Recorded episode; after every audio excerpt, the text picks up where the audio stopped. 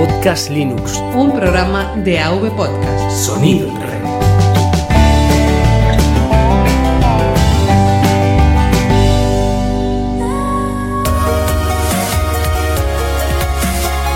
Bienvenidos a Podcast Linux.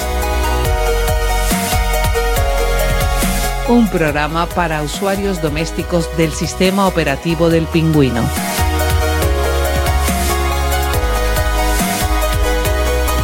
De la red AV Podcast. Red de podcasting.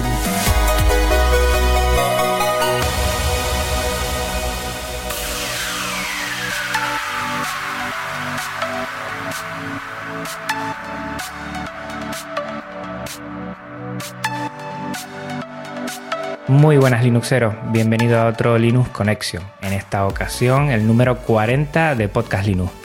Un saludo cordial de quien te habla, Juan Feble. Hoy nos acompañará Alex Paul y será el punto y seguido del anterior episodio 39, Genio Linux y móviles. Alex es desarrollador, vicepresidente de KDE Internacional y miembro activo en Plasma Mobile. Conoce desde dentro la realidad del tema que vamos a tratar. Muy buenas, Alex, ¿cómo estás?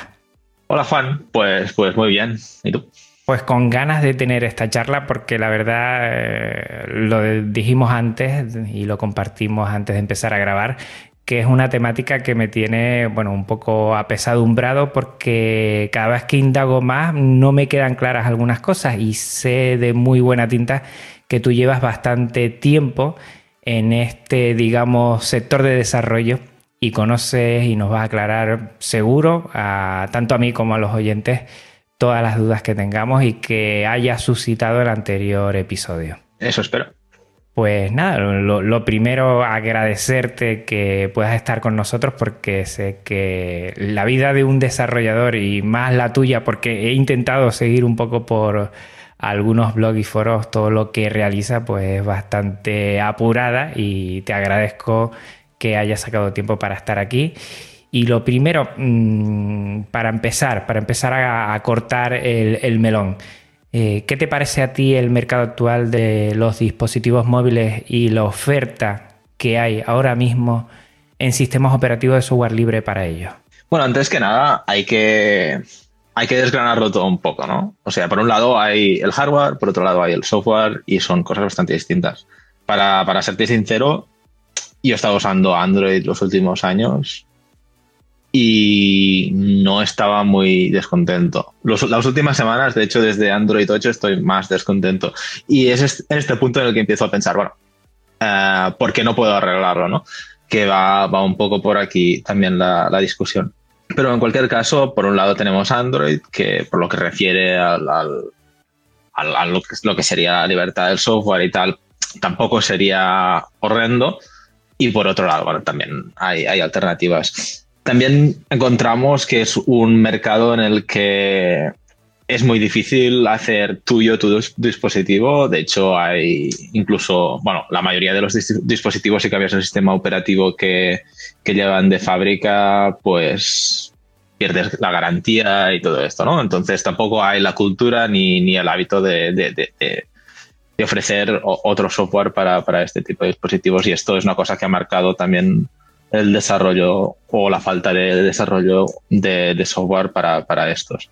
Entre que Android es más o menos aceptable y que, y que es muy difícil hacer, hacer cambios, pues no han pasado muchas cosas. Eso no significa que, bueno, Android nos pueda dar todo lo que necesitamos. De hecho, si os fijáis, uh, cuando te empiezas a mirar pues cómo hacer Android bien y cómo tener un poco controlado tu dispositivo con Android, te das cuenta pues que, bueno, empiezas a ver distribuciones bastante parecidas a las de Linux, eh, distribuciones muy, muy, muy capadas, porque al fin y al cabo, de lo que entendemos que es Android, lo que es software libre o abierto, es una fracción y es una fracción cada vez, cada vez más, más, más pequeña, ¿no?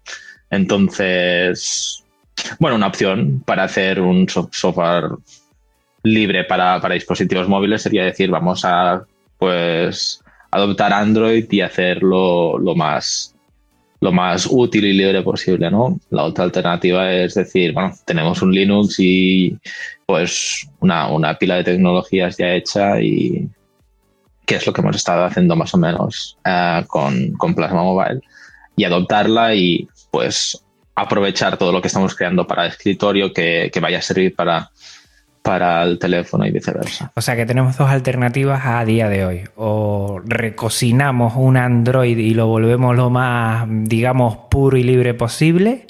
O partimos, no sé si de cero o por lo menos de una etapa mucho anterior, lo que nos da un Android, un Android puro, eh, que se le llamaba, y a partir de ahí intentamos, eh, bueno, pues solventar muchas de las dificultades que igual Android ya a base de tantos años, son 10 ya, y bueno, lo que es la, bueno, lo que es Google, ¿no? Alphabet en este sentido, que es una gran corporación que tiene una capacidad de maniobra que es muy difícil que otras comunidades lo tengan así, eh, pues bueno, intentar solucionar eso esas son las dos vías a día de hoy.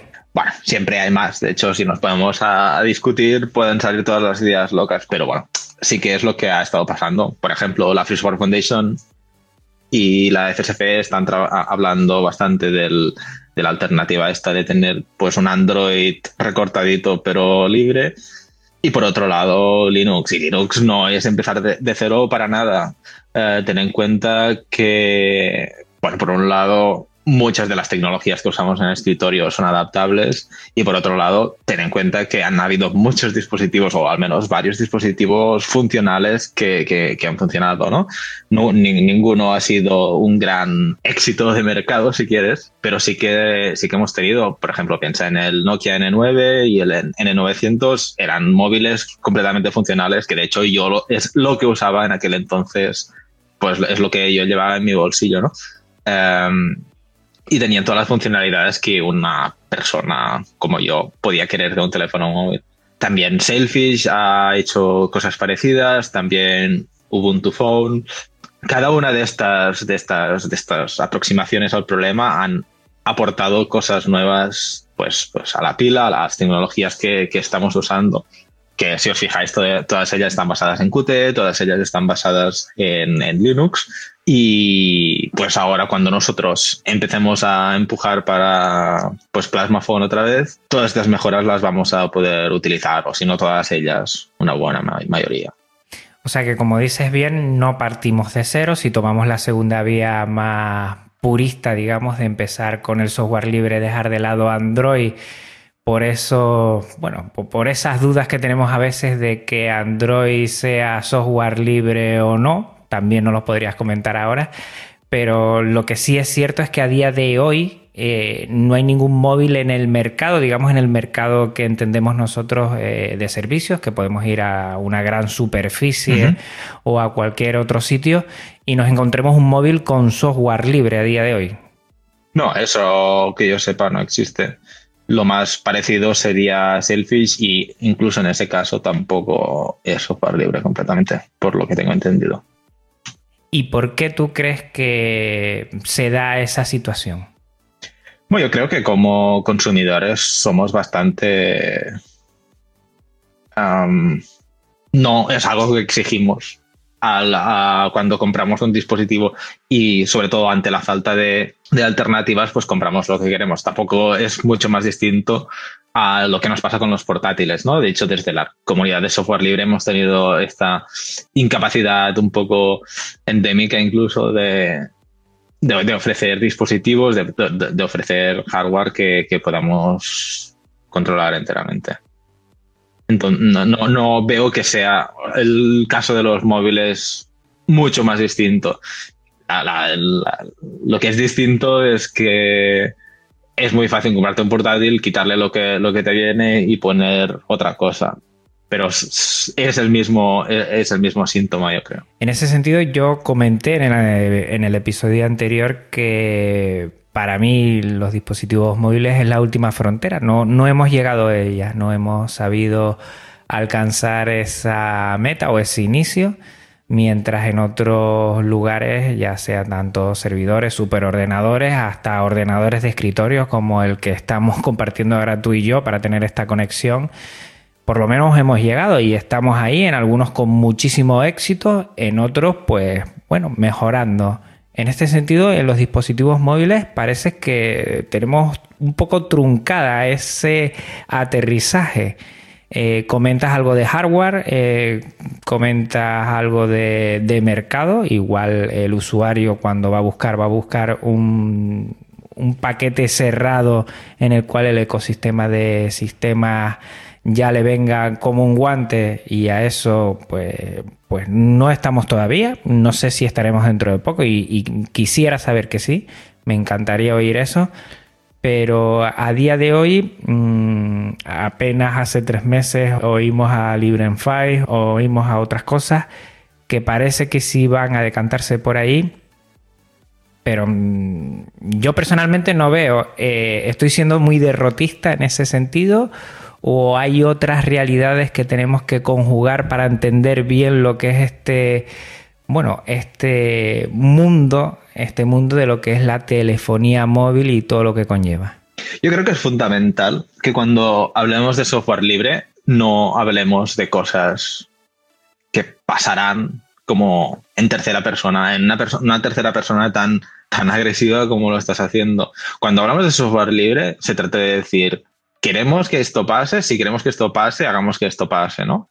Uh, yo te, te, puedo contar tranquilamente que desde la perspectiva de KDE, de hecho nosotros estamos interesados y hemos estado trabajando con, con Plasma Mobile, pero la gente no, no, nos está diciendo queremos esto, la gente no está viniendo a decir, a decir yo quiero colaborar con este proyecto y es algo que se podría hacer desde hoy, ¿no?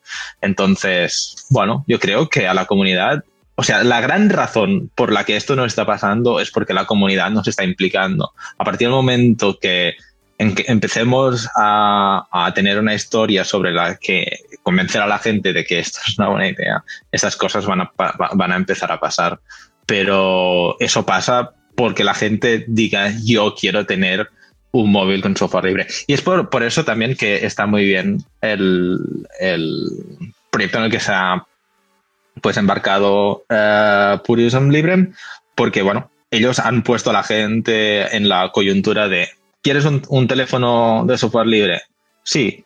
¿Vas a, ¿Vas a poner horas sobre ello? No. Bueno, pues al menos mm, pon tu dinero y a partir de aquí vamos a sacar algo, ¿no? Y eso es algo fundamental. O sea, la gente tiene que, implicarse y una de ellas es, es, es, con el dinero, si es que, si es que no hay tiempo a partir del momento que exista esto, y no es que Purism sea la, única opción, uh, pues las cosas van a ir pasando. Pero tiene que haber la, necesidad de, de, que la gente, de que la gente pida que, que estas cosas pasen. Porque los proyectos, o sea, no se trata de que un proyecto avanza a velocidad V porque es la naturaleza del proyecto. El proyecto avanza a una velocidad directamente proporcional al interés que tiene tanto el desarrollador como la gente de su alrededor. Pues muy buena puntualización porque me ha hecho pensar muchas cosas y la verdad es que tienes razón.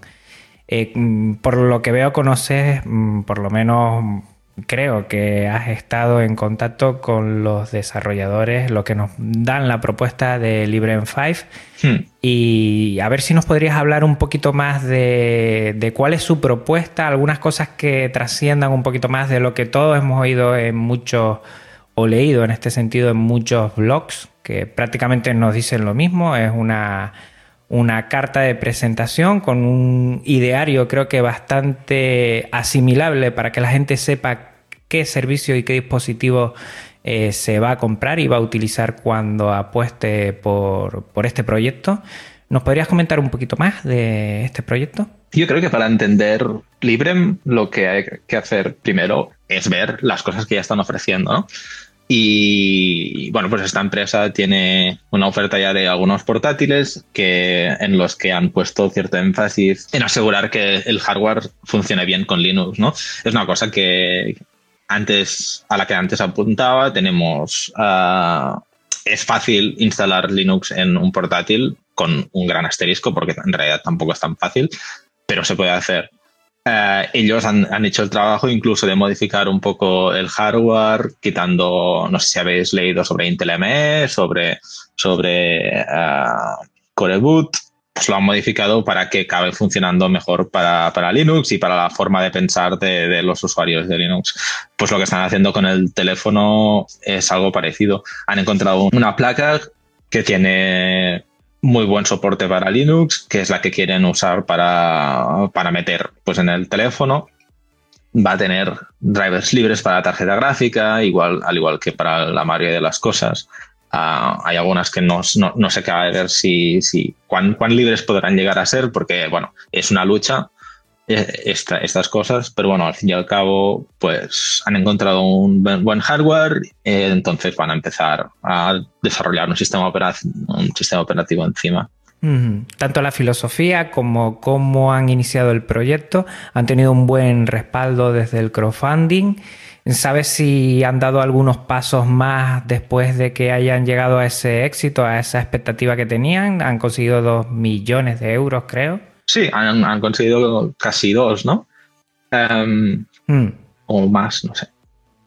Sí, sí, han empezado a trabajar, han empezado a trabajar por las capas más bajas, asegurar que funcionen, uh, no sé, Wi-Fi y Bluetooth y este tipo de cosas. Han, tienen una prueba de concepto que ejecuta Plasma, una que ejecuta Nome y bueno, la, la, placa que están usando ahora para hacer las pruebas, de hecho, no, no es la que será finalmente, pues, la que acabe en las manos de los que participaron, pero sí que es cierto que, bueno, uh, tienen un hardware que es parecido al que va, va, va a funcionar allí.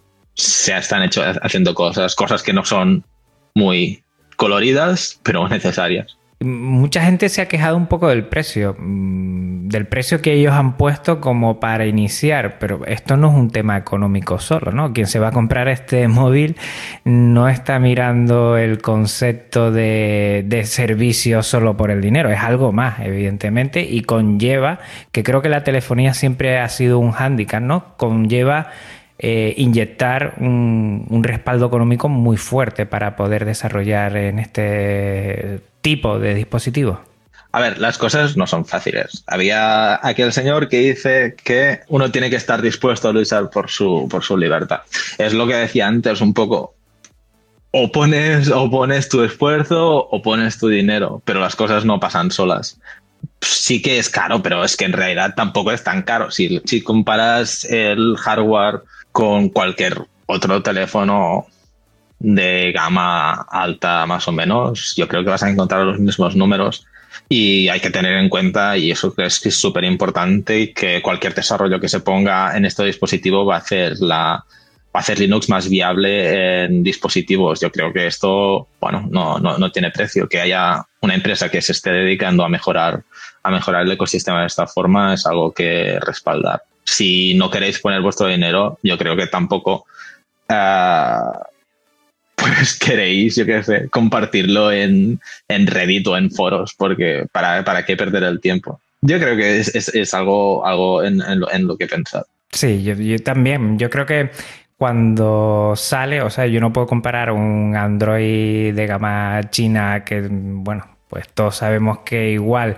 eh, ni la filosofía ni el dispositivo en, sí es comparable con un proyecto que esto que es mucho más ambicioso y sobre todo después del traspié que tuvimos con Ubuntu Phone y Canonical ese, esa forma de retraerse y de dejar eh, parado que, que, bueno que hay otras comunidades que sí han seguido y han cogido el testigo pero es un momento por lo menos ilusionante en, ese, en esa forma de intentar avanzar en un proyecto que otros por lo menos lo han dejado de lado. No, está claro, siempre que pues esperas que una empresa te haga las cosas, pues tienes el riesgo que la empresa deje de querer hacerlo, ¿no? Pero si eso también demuestra lo importante que es, pues, formar parte de las comunidades. Uh -huh. Eh, Canonical cuando se fue, ¿cuál fue la sensación que te dio a ti? O como, como desarrollador primero y después, si quieres, hablamos como una comunidad frente a, lo que es Canonical, que, entendemos que, que, es un sistema más empresarial. No sé, yo creo que en el fondo también lo entendí. El, el proyecto tal como, tal como fue eh, Ubuntu Phone Pues a mí me, hubiera gustado sentir el proyecto un poco como mío, ¿no? Pero, pero nunca logré, porque, bueno, había ciertos, ciertas divergencias con las tecnologías con las que estamos trabajando día a día que me, me, ponían cierta distancia, ¿no? Cosas tipo lo de, lo de Mir, que en el fondo, en realidad, a nivel técnico es una tontería, pues hacen decir, hostia, ¿y eso cómo lo cojo, no? Bueno, Ah, al, al, final, pues este, este, tipo de distancia yo creo que fue lo que acabó rompiendo un poco el proyecto. También pasó algo parecido a lo que comentaba, ¿no? La gente tampoco estaba, estaba adaptándolo, nos, nos lo mirábamos un poco desde la distancia, en plan, mira esta gente que cucos están haciendo un teléfono pero si no pones tu dinero, no pones tu, tiempo, estas cosas es muy difícil que, bueno, que sigan adelante, ¿no?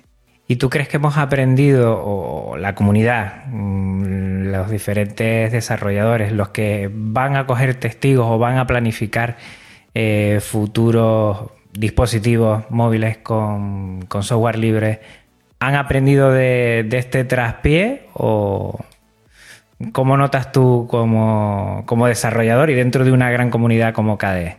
Yo creo que, claro, tampoco puedo ser muy em, imparcial aquí porque, bueno, he pensado mucho en el tema y lo he pensado desde, desde el prisma de KDE. Eh, por lo que, bueno, supongo que te voy a decir lo que, lo que KDE piensa de esto más que lo que yo pienso de esto. Pero vendría a ser un poco lo que eso significa y lo que y la, gran imprenta que esto dejará es un Wayland mucho más reforzado que es para bueno el futuro para, para el escritorio de Linux. Y lo que también significa es que si queremos hacer algo a nivel de comunidad tenemos que hacerlo de modo que todos podamos participar en ello. Ah, voy, a, voy a explicarte un poco a lo que me refiero. Una cosa que es, bueno, siempre me, ha incomodado un poco de, estos dispositivos, tanto, bueno, es tanto el Nokia N9 como uh, Sailfish y Yola como Ubuntu Phone están todos basados en Qt, ¿no? Que es lo que usamos en, en KDE. Entonces, uno esperaría que todas las aplicaciones que tenemos en KDE funcionen automáticamente en nuestros sistemas. Pero lo que nos encontramos es que todos ellos están creando su propia eh, semántica en la que, bueno, pues tienes que desarrollar tus aplicaciones siguiendo sus reglas más o menos aleatorias y al fin lo que hace es que pues tengas que adaptar cada una de las aplicaciones. Eso ha hecho que por A o por B en KDE tengamos aplicaciones que funcionan para Android, unas cuantas tenemos, pero no tenemos ninguna que funcione en ninguno de estos. Y tendría que ser trivial hacer que estas aplicaciones funcionen ahí. Eso, eso demuestra un poco que en este punto también algo ha fallado. Para dar un contrapunto y por lo que yo decía que lo he estado pensando desde el prisma de KDE, es que una cosa que yo he querido hacer siempre que he estado desarrollando eh, para Plasma Phone es asegurar que no quiero que los desarrolladores tengan que desarrollar aplicaciones que sean para Plasma Phone. Quiero que ellos desarrollen aplicaciones Linux que, bueno, luego pueden hacer que se integren lo máximo posible y de hecho deben. Y hay que tener mecanismos para integrarse, pero eso no significa que para ser una buena aplicación, una tenga que estar desarrollada usando ciertas librerías, ciertas versiones, etc. Y pienso que es fundamental. Eh, en Plasma Phone ahora mismo tú puedes ejecutar una aplicación GTK, puedes usar una, aplicación Qt, puedes usar una aplicación eh, incluso Snaps, AppImage, Flatpak, todo esto funciona. Y eso nos da, nos da mucha mucho juego, mucho más que el decir tienes que hacer las aplicaciones así o sea, que creo que bueno, ha, sido parte del, error y de la dificultad de crear una comunidad. Qué bueno, la verdad.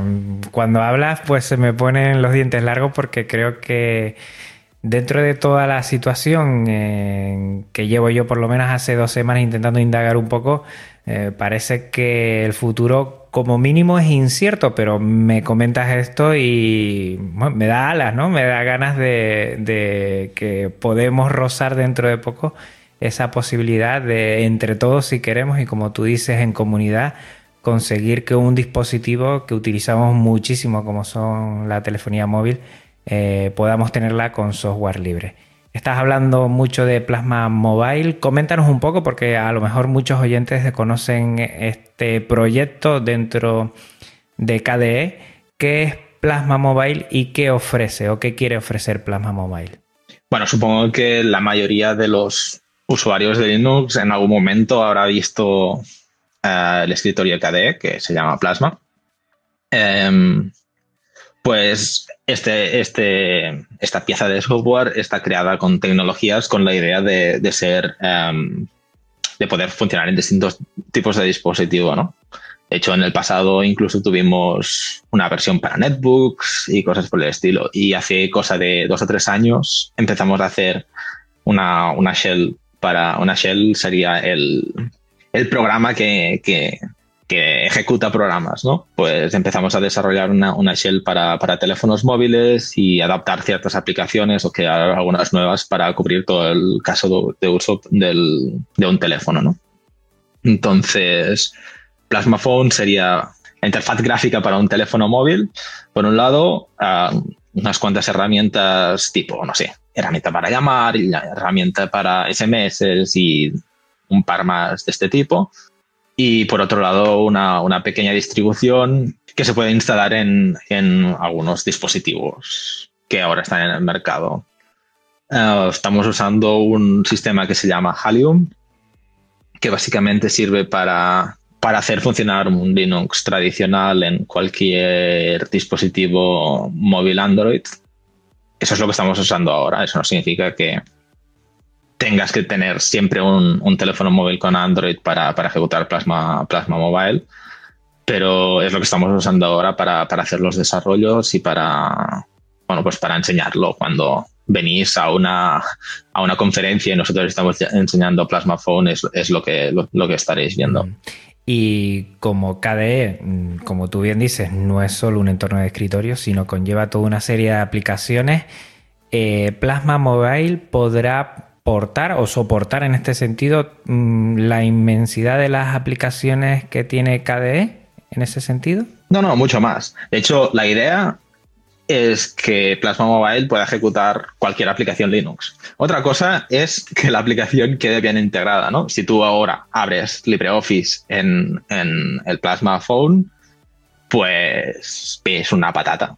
Porque, bueno, no sé, tiene menús y cosas que no son cómodas para, para los dedos. Pero la idea es que cualquier aplicación sea usable en el teléfono. Y bueno, claro, siempre necesitarás que las aplicaciones se adapten para un teléfono móvil. ¿Y eso tiene un... o están buscando ustedes una solución posible de pasar de... lo desconozco, ¿eh? de lo que sería un sistema más de escritorio a, una pantalla táctil. ¿Es eso posible? ¿Se puede trabajar en eso o no? como te estoy diciendo, Plasma Phone está funcionando ya. Tú puedes coger un, Nexus 5, un Nexus 5X, instalarle Plasma Phone y usarlo con tus dedos y con tu teclado visual y tal. De hecho, también ahí, ya que teníamos esto, empezamos a trabajar en lo de estos portátiles que puedes eh, desenganchar la pantalla y usarlo pues con un teclado teclado en pantalla, pues eso también es posible, ¿no? Una especie de tablet que, integrar el, que integra teclado, ¿no? Que se conecta a un teclado. Claro, pero tú cuando no tienes teclado quieres que el teclado esté en la pantalla, ¿no? Si no, no puedes escribir. Exacto, exacto. Supongo que un problema será las pulgadas que tenga el dispositivo, claro, no y la resolución, evidentemente. Y ahí es donde mm, desconocía, ¿no? Cuando portas algo igual eh, se podría la parte gráfica hablo desde el total desconocimiento a ley, perdóname, eh, que se podría modificar algo, no sé en qué sentido ahí, pero eso a, día de hoy no sé si es posible o no para intentar integrar. No, no, no, te estás liando. esto está solucionado ya. Eso está solucionado ya, eso es lo que quería decir. Cuando tú usas Plasma Phone con, en, el Nexus 5, que de hecho el Nexus 5 tiene más resolución que mi portátil, eh, las cosas se ven bien, correctas. O sea, es, es, un problema que hemos tenido que solucionar cuando también porque ahora vienen portátiles con super densidad de, píxeles y otros con menos y a veces tienes dos pantallas. O sea, son problemas que ya están solucionados la mayoría de ellos. el, tema táctil, el tema de, teclado en pantalla. Entonces, lo que es realmente, bueno, simplemente necesitamos hacer es, pues, juntar todas estas piezas que ya tenemos hechas pues para el escritorio o, para los distintos casos de uso que tenemos en nuestro día a día y ponerlos en un teléfono y que la gente empiece a usar este teléfono y nos diga lo que les gusta o lo, o lo que no les gusta. Esto es lo que hace falta. O sea, que los usuarios empiecen a reportar y así ayudar a las comunidades y sobre todo a los desarrolladores eh, qué funciona, qué no funciona, qué me gusta, qué no me gusta, por dónde quiero ir para que entre todos pues hagamos nuestro ese proyecto que es Plasma Mobile en este sentido, ¿no? Sí, por aquí van los tiros. A ver, tampoco es algo que puedes decir, no, no, no, hoy voy a empezar a usar Plasma Phone, viva, porque bueno, igual no puedes llamar y entonces te frustras, te pones triste y ya no quieres oír hablar de Inop nunca más, ¿no? Pero bueno, sí que si tienes un dispositivo soportado por Halium, pues eh, ponerte Plasma Phone allí ver lo que funciona, lo que no te funciona, lo que te gusta, lo que no te gusta. Los dispositivos que ahora mismo los soportan, eh, ¿cuáles son? Hablaste antes de eh, Nexus 5, 5X. Sí, hay alguno más. Eh, lo he visto en Fairphone 2 también. Ah, no sé, si vais a la página web de Halium, ah, pues lo podréis ver. Y de hecho, Halium tiene, está creando una, una comunidad bastante interesante de gente que sabe portar Halium a otros dispositivos, por lo que si tenéis ganas de decir, bueno, yo quiero pues hacer que en este dispositivo sea posible, pues podéis también echar un cable por ahí. Pero también otra manera sería decir, bueno, vamos a mirar cuál, qué dispositivo puedo encontrar que, esté soportado, no sé, buscáis en eBay o algo así, uno de segunda mano, por ejemplo, y simplemente flashear allí eh, Plasma Phone, que no sea tu teléfono para tu día a día y allí vas haciendo tus pinitos. De todos esos dispositivos, ¿cuál crees que es el mejor? No solo para Plasma Mobile, sino que has visto que también otras ROM las soportan de software libre. ¿Nexus 5 sería el que más se conoce? Eh, la verdad es que no he hecho pruebas con otras ROMs. Eh, el que mejor tenemos soportado ahora mismo, si no estoy equivocado, es el Nexus, 5X. Aparte es el que he estado usando yo últimamente. Y el que también hemos, han estado trabajando bastante más gente es el Nexus 5, uno de estos dos. Todavía se pueden encontrar, yo sí, sí, creo que lo he visto por ahí, por algún sitio que igual, igual de segunda mano o en algún sitio se pueden encontrar. Y fíjate tú que siempre a mí se me ha pasado por la cabeza en, su momento, ahora me cuesta más, pero en su momento sí tuve algunos eh, móviles y bueno, me, dio por empezar a flashear casi siempre eh, ROM consignadas de Android pero mira, puede ser una buena oportunidad para que los oyentes también prueben. Y la verdad es que Aleix ahí tiene toda la razón del mundo. Es que si nosotros no aportamos y siempre estamos con la típica queja de que en la telefonía móvil no llega el software libre, pero no damos un paso, evidentemente no estamos aportando nada y la queja pues queda como siempre, pues una queja que no va a ningún lugar. La verdad es que es muy interesante. Siempre me queda la sensación de que en dispositivos móviles desarrollar, supongo, es que cada dispositivo móvil traerá un hardware muy, muy específico, cada marca, cada modelo, y eso es más complicado que, que evidentemente, en los ordenadores eh, de torre, esos antiguos que, que, bueno, que era mucho más fácil, o entiendo yo que por lo menos en ese sentido, Linux tenía más controlado lo que eran los drivers de cada uno de los hardware. Y últimamente yo personalmente me veo, no sé si tú estarás de acuerdo, que en los portátiles cada vez es más fácil eh, poder instalar eh, Linux. No sé si será un problema de, de, tanto hardware que tiene por que ver por ahí en los dispositivos móviles. Es una cuestión sobre todo de calidad de los drivers. De hecho, si te fijas, siempre es mucho más fácil eh, usar en Linux de escritorio o el hardware que tenga eh, drivers que sean software libre, ¿no? Eh, la razón es muy fácil. Cambia cualquier cosa o necesitas modificar cualquier cosa para que te acabe de funcionar, pues mandas un parche.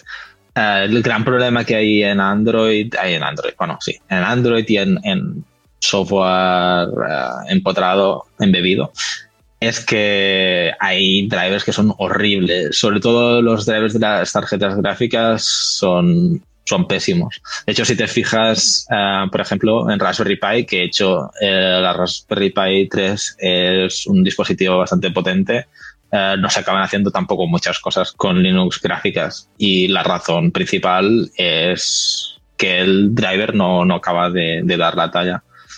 El driver o la tarjeta gráfica, ¿no? Otra cosa que pasa bastante y nos hemos encontrado mucho con Plasma Phone es que estos drivers acaban siendo muchas veces cerrados. Entonces, la gente que ha desarrollado estos drivers los ha probado contra una versión de Android concreta y de allí no los saques. Entonces, bueno, tienen bugs y cosas que no se acaban viendo en Android porque Android usa funcionalidades distintas, pero si tú tienes que usarlo, pues te, quedas a dos velas. ¿Tú crees que, bueno, yo creo que con Librem 5 eh, no sé cuánto tardarán en el desarrollo final. No sé si tú tienes algún dato por ahí para darnos, pero yo creo que va a ser la siguiente, digamos, ¿no? La, la siguiente después de, de, estos grandes titanes como han sido Android e iOS que lo han acaparado todo pues que entre un tercer agente, por lo menos, aunque sea mínimo, hay, evidentemente hay más, ¿no? Pero, pero para los que nos gusta el software libre, por lo menos tener donde elegir una alternativa y que sea por lo menos mm, fiable en el sistema, en el sentido de que nos están dando una propuesta que vemos que puede llegar a buen puerto. Como tú conoces más de mucho esto, ¿tú crees que mm, eh, están para el desarrollo, para terminarlo? ¿Ellos se han puesto alguna fecha en ese sentido? Bueno, sí, si te fijas en el, en el fundraiser mismo, te dice cuándo tienen previsto tener los dispositivos listos, ¿no? Aquel día, pues, si, si, si no quieres hacer nada, puedes valorar si lo han conseguido o no. Eh, pero bueno, insistiendo en mi ánimo de explicar que esto es directamente proporcional al, al, al, al empuje que la comunidad le meta, pues Librem 5 será mejor si la gente ayuda que si no la gente no ayuda, ¿no? Em, una gran diferencia de Librem 5 respecto a Ubuntu Phone y a Sailfish es que han decidido usar uno de los dos, Nome o Plasma, que de Plasma, en vez de decir vamos a hacer nuestra cosa que será mucho más guay, entonces contratar dos o tres diseñadores, hacer mockups de cosas y esperar que las cosas pasen, ¿no? Um, gran parte de la inversión de, del Ubuntu Phone en realidad fue el desarrollo en sí de la, de la Shell. Lo desconozco en el caso de Selfish porque no he seguido tan de cerca el, el desarrollo. Pero bueno, Librem se han, se han comprometido a trabajar con la comunidad sí que van a poner eh, algunos ingenieros a trabajar en los proyectos gráficos, por lo que tengo entendido, lo cual puede ser, bueno, el caso que, haga que pues, funcione bien o no. Pero bueno, sí, van a poner eh, desarrollo en, los escritorios, del mismo modo van a poner gente en la distribución y en, no sé, kernel, imagino que sí. Eso, bueno, pues es, una mejora para, el ecosistema como muy pronto. Por lo que noto, mm, tú sientes más aperturismo de este proyecto con respecto a otro. Sí. Eh, eh, simple y llanamente, ¿no? Sí. sí. Y ese puede ser la, esa puede ser la diferencia que haga que llegue a buen puerto, como dijimos antes, y consigan con éxito un terminal eh, que sea eficiente y que sea de software libre. Todos esperamos que sí. a ver, a ver, a ver. O sea, ¿qué significa buen puerto? Porque para lo que tú puedes pensar que es buen puerto, igual es distinto que lo que yo pienso que es buen puerto, ¿no? Y sigo haciendo énfasis e hincapié en que lo que la gente quiere que sea, si bien es por que ellos han puesto el, esfuerzo o ellos han puesto el, el empuje y la ilusión. Em, no, hombre, yo entiendo que si ellos han hecho un crowdfunding, supongo que querrán dar un dispositivo y sacarlo al mercado. Y yo entiendo que ellos, cuando tú notas que eh, no van a echarse atrás ni a tener los problemas que tuvieron otros proyectos que no salieron adelante, pues yo entiendo que sí va a salir a buen puerto. Al final ellos lo que querrán es sacar un dispositivo, porque evidentemente, además de ese... Pero es que aquí no es donde se acaba, ¿no? Por supuesto. O sea, el, buen puerto será... Por supuesto. No Sí, sí, por su... Que todo el mundo lo tenga o que todo el mundo pueda comprarlo o que pues todos los usuarios de Linux en el escritorio tengan, eh, tengan este teléfono, es, es, mucho más ah, incierto. Por otro lado, creo que es importante pensar en ello en el sentido de que si tú hoy quieres un dispositivo Linux, Librem te va a dar la oportunidad de tener uno en, en un futuro. Eso estoy casi seguro que sí. Si lo que tú quieres es, es colaborar, incluso te da la, oportunidad de hacerlo. Una cosa que hay que tener en cuenta, y ha sido el gran problema en gran medida, yo creo, es que si tú quieres que una cosa pase, pero no tienes las herramientas para ayudar que eso pase, es mucho más difícil que esto pase, ¿no? Em, Librem va a poner un dispositivo con Linux que posiblemente sea útil para la gente. ¿Se entiende lo que, lo que estoy intentando decir? Perfectamente. Yo creo que estamos al unísono en eso, porque además no solo es ponerlo en el mercado, que, puede ser una parte, como tú dices también, abrirlo a una comunidad para que después se mantenga y no vuelva a pasar como ha pasado con otros dispositivos que al final se ahogó en su propia, bueno, en ese modelo que tenían, porque hasta muchos desarrolladores al final no entendieron, como tú dijiste al principio, ese devenir y esa toma de decisiones, ¿no? Sí, pero si es que si este es el tema, estarían pasando muchas más cosas, porque al fin y al cabo la gente que, pueda querer comprar un Librem 5 hoy podría estar colaborando con Plasma Phone, podría tener eso, lo que decía antes, un Nexus 5 que sirve para, para desarrollar, para ver que las cosas funcionan y que no funcionan, ¿no? Entonces, la, gran pregunta aquí es, ¿realmente la, gente quiere y hasta qué punto? Y si, y si la gente quiere, pues que colabore, porque no, no, no, no, las cosas en el mundo del software libre no pasan solas. Exacto. Exacto. Ahí estoy muy de acuerdo contigo. Yo creo que si quieres algo, tienes que mojarte. Aquí lo que uno no se puede quedar impasible sentado en su sitio y esperar que le ponga en las manos un móvil de software libre sin que haya un coste no solo económico, que lo hemos hablado al principio, sino también tiene que aportar algo más. Algo más que puede ser, bueno, cada uno desde su punto, tú como desarrollador eh, evidentemente lo estás haciendo a la hora de, poner eh, encima de la mesa eh, bueno, un desarrollo, un tiempo para que ese software se, entienda con ese hardware y podamos tenerlo, mm, yo no sé, yo por ejemplo divulgo y lo que me gustaría dentro de un tiempo es decir, mira, mm, pues me he comprado un Libre en 5 porque yo también apuesto por esto y me gustaría eh, dar a conocer mi, mi, reflexión y mi experiencia que tengo con este dispositivo y por qué he optado por este dispositivo. Porque al final, como tú bien dices, la filosofía va a ser muy importante a la hora de entender el software libre y a la hora de tomar las decisiones que nosotros hacemos día a día como usuarios del software libre y porque nos descantamos por este tipo de usar tecnología y no otra. Alex, ¿tú has tenido algo que ver con el desarrollo de KDE Connect también? Sí, he estado colaborando en KDE Connect también un poco.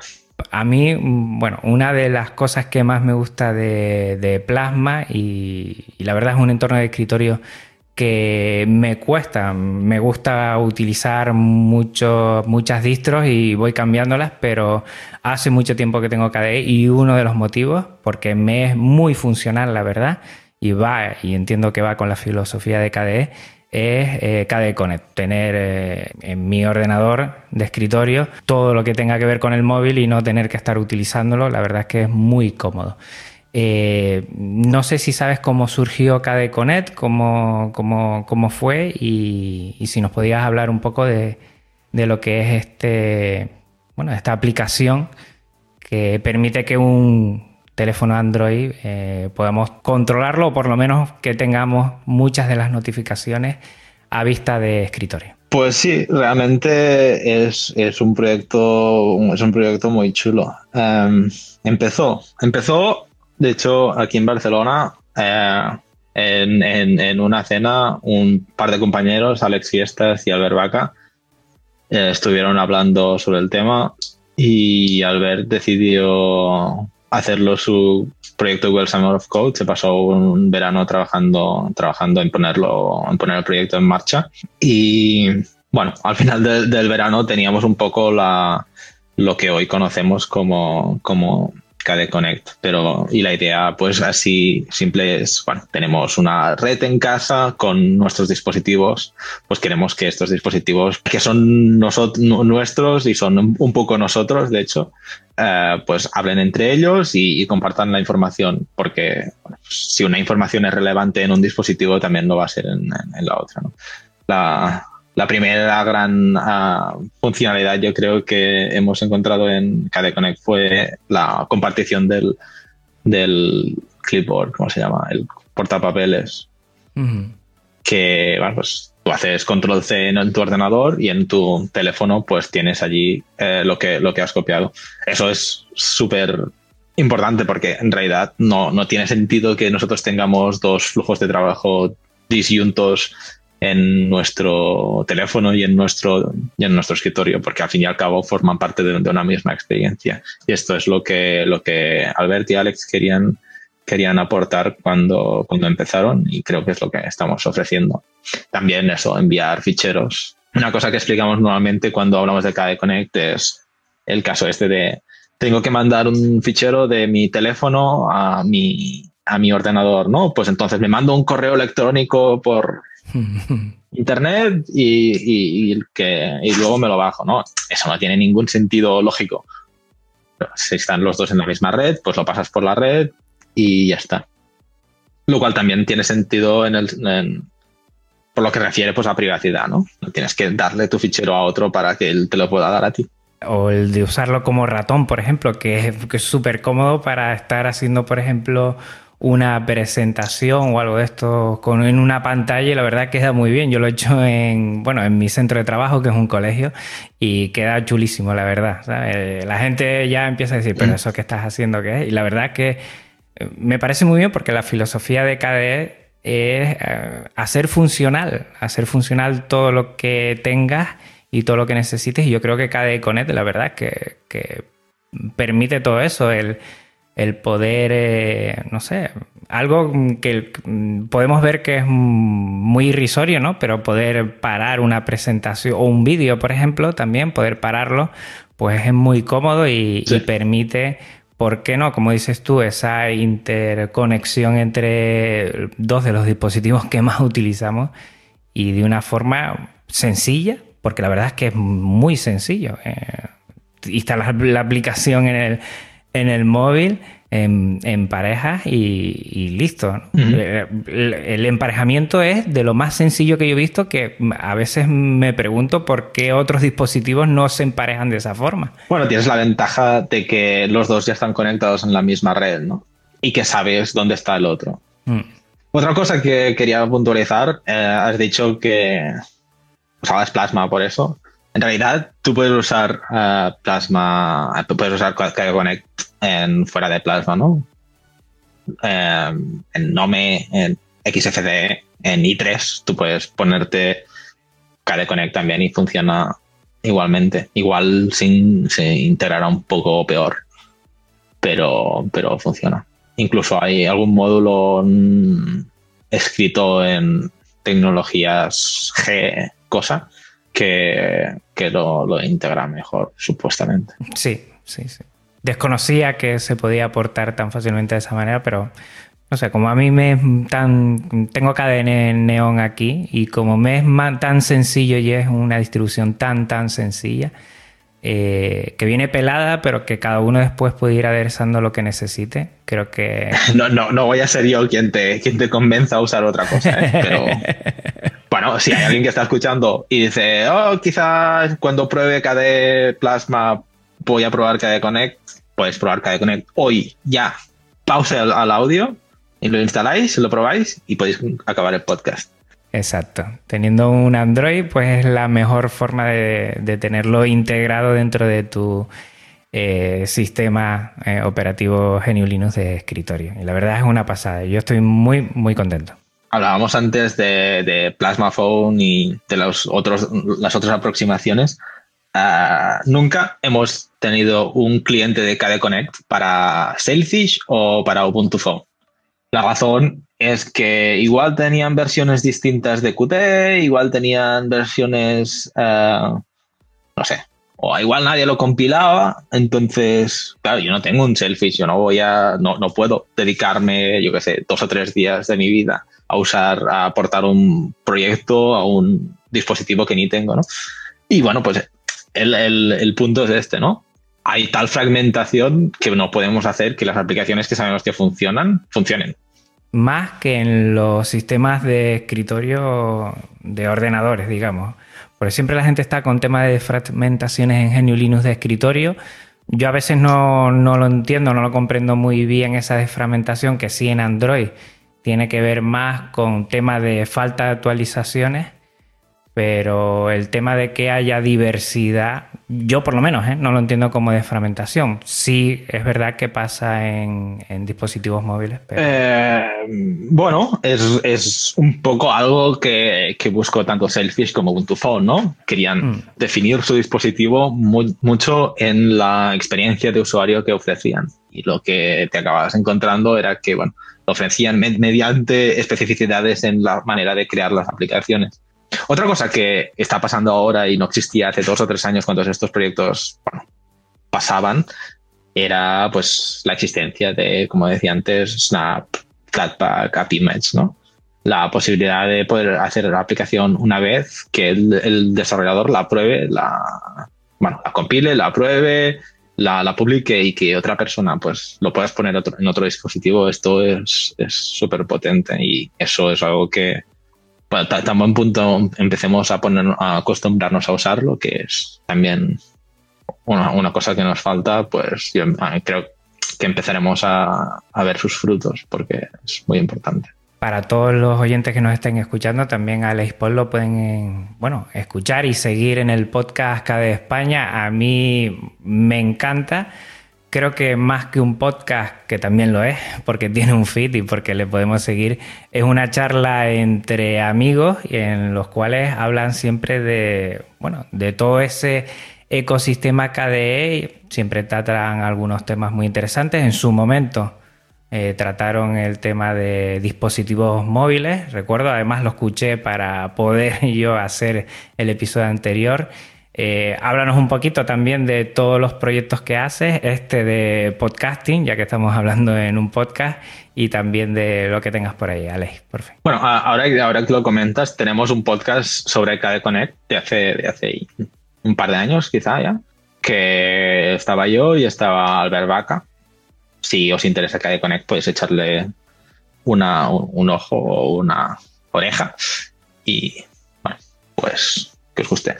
Eh, la idea del podcast era que, pues, teníamos un grupo de, comunicación en cada España, queríamos, em, pues, comunicarnos mejor y pensamos que una manera de hacerlo era, era con el podcast. Uh, Baltasar está llevando el, grupo, él estaba trabajando en kdblog.com, que supongo que lo conocéis, y bueno, entre él y yo empezamos a hacer el podcast, luego se unió Rubén, que también lo está haciendo muy bien.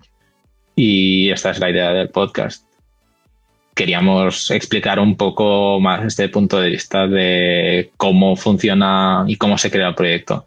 De hecho, desde, desde el punto de vista de creador del software libre, es un poco frustrante ver cómo la comunidad funciona al final, ¿no? Ves gente quejándose de cosas, uh, por ejemplo, tenemos el canal de, Telegram de KDE que se llama KDE Cañas y Bravas y allí la gente está todo el rato discutiendo que si esta distro, esta otra distro, esto no es útil. O sea, hay, hay una pérdida de tiempo alrededor del mundo de, software libre y de, y de Linux que es, es, alucinante, ¿no? Entonces, mi pensamiento siempre fue, em, vamos a explicar un poco a la gente cómo pensar en software libre y cómo, cómo comunicarse con los, desarrolladores, que al fin y al cabo es pues cómo conseguimos que las cosas pasen y que las cosas funcionen, ¿no? Cierto, yo ya, igual lo verán igual los oyentes como excusa, pero yo ya no pregunto ni qué distribución usas ni qué entorno de escritorio usas. Creo que para mí, ¿eh? con todo el respeto a todos los escritorios, y sé que tú además no hace falta preguntártelo, pero mm, creo que ahí estamos perdiendo el tiempo, ¿no? Nos dispersamos más y tenemos que unirnos más en ese sentido. Sí, y hay que quejarnos menos, yo creo. O sea, es muy importante que cuando una cosa, cuando una cosa no funciona, hay que decirlo. Eso está claro, es obvio. Y eso pasa en el software libre y pasa en todos lados. Pero otra cosa es, no sé, las discusiones absurdas estas de que es que es, que es absurdo, en serio. me, pone muy, muy, triste. Supongo que tú como desarrollador tienes que sufrirlas muy a diario. sí. Aparte que, bueno, hay distros, hay distros buenas, ¿no? Pero como es un tema tan grande y es tan fácil hacer unas distribuciones, pues hay distribuciones que son súper malas, además, ¿no?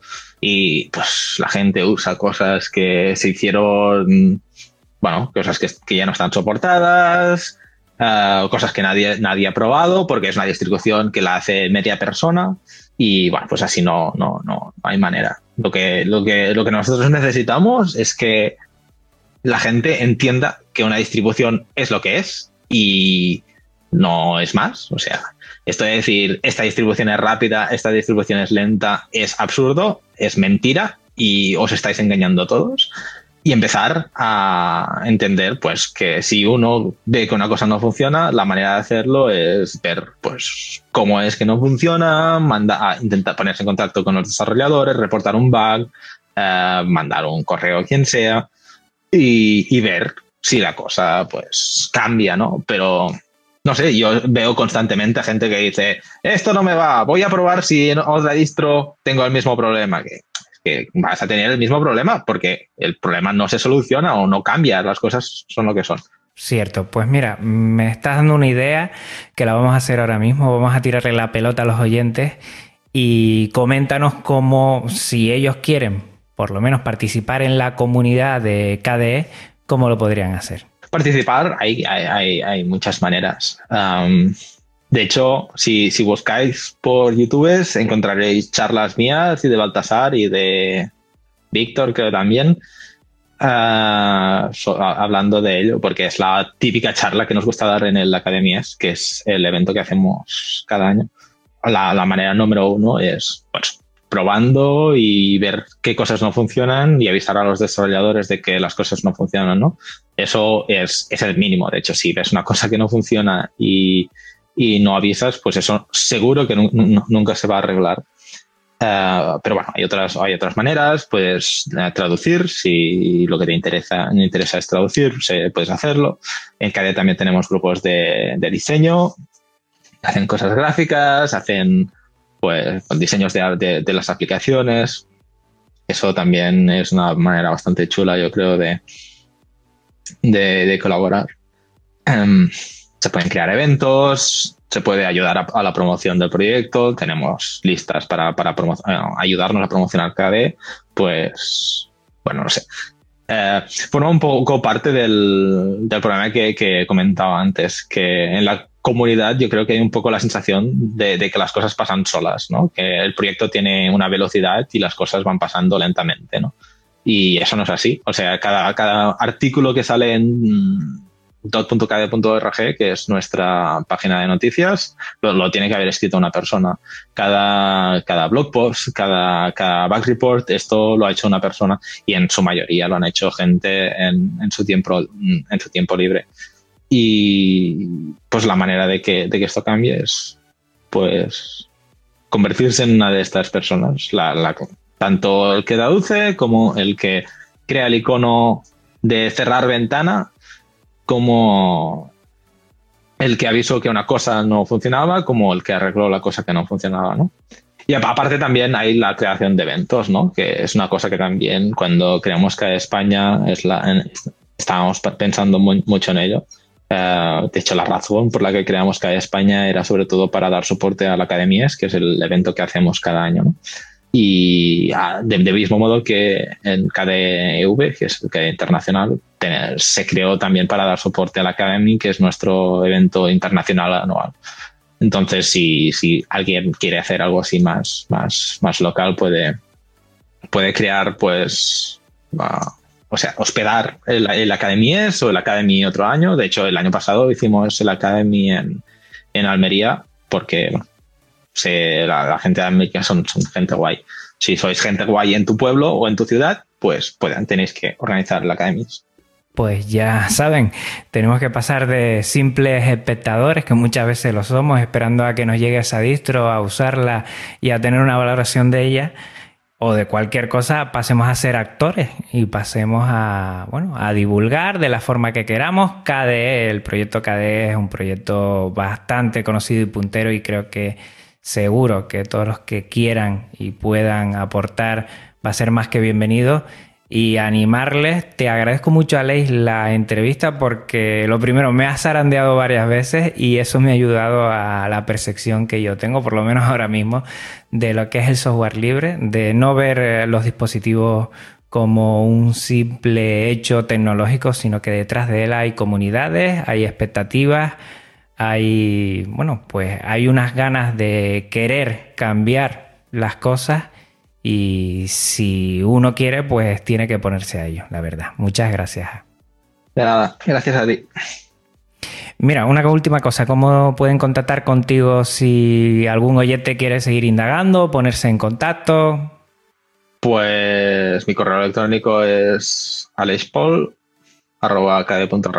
Alex, a-L-E-I-X-P-O-L, arroba kde.org. Eh, también estoy en Twitter como, arroba alexpol, escrito igual que en mi correo electrónico. Y, no sé, Telegram también. Siempre uso el mismo handle. Perfecto, lo vamos a dejar todo en las notas del programa y así lo que estén oyendo pues se pasan directamente a las notas del programa y ahí lo tienen, tendrán el enlace y así se pondrán en contacto contigo. Muchísimas gracias de nuevo. Yo sé que, bueno, que eh, lo dicho al principio, tu tiempo es muy importante, estás ahí muy comprometido por eh, la comunidad y por el software libre y que me hayas dado este tiempo y este espacio es de agradecer tanto a los oyentes como a mí, como bueno, a todos los que quieran seguir indagando un poquito más en, lo que es los dispositivos móviles y ver la posibilidad de, que ya la tenemos, pero ver la posibilidad de, tener en nuestros bolsillos un dispositivo geniolino. Muchísimas gracias. Ah, gracias a ti y por la oportunidad de explicar este proyecto que yo creo que es importante y para dar la chapa sobre lo importante que es colaborar. Eso es fundamental. Si no, no hay genio Linux ni, ni nada. Pues nada, por último recordar que los que quieran contactar lo pueden hacer a través de Twitter, arroba podcastlinux, por correo podcastlinux arroba y la web avpodcast.net barra podcastlinux. Tengo un blog muy personal en el que llevo lo que son los Linux Express, que es podcastlinux.gitlab.io y también estoy en Telegram, que es lo mismo como siempre, t.me barra podcastlinux. Ya sabes que te puedes pasar por YouTube para ver screencasts, que también estoy en, tanto en AV Podcast como en iVoox para que puedas dejar los comentarios y que te invito a que compartas todas tus experiencias y opiniones y las dejes allí, así podemos hacer un poquito más grande este podcast. Te aseguro que respondo a todas ellas. No olvides suscribirte en iVoox y en iTunes y pasarte por podcast.com, podcast con K, para no perderte ninguno de mis episodios. El feed, que es fundamental, siempre lo digo, si no hay feed, no hay podcast. El del programa es feedpress.me barra podcastlinux y el de Linux Express, los audios de Telegram, es feed.feedburner.com barra Linux Express. Lo tienes todo en las notas del programa. Un abrazo muy fuerte, Linuxero. Hasta la próxima. Chao.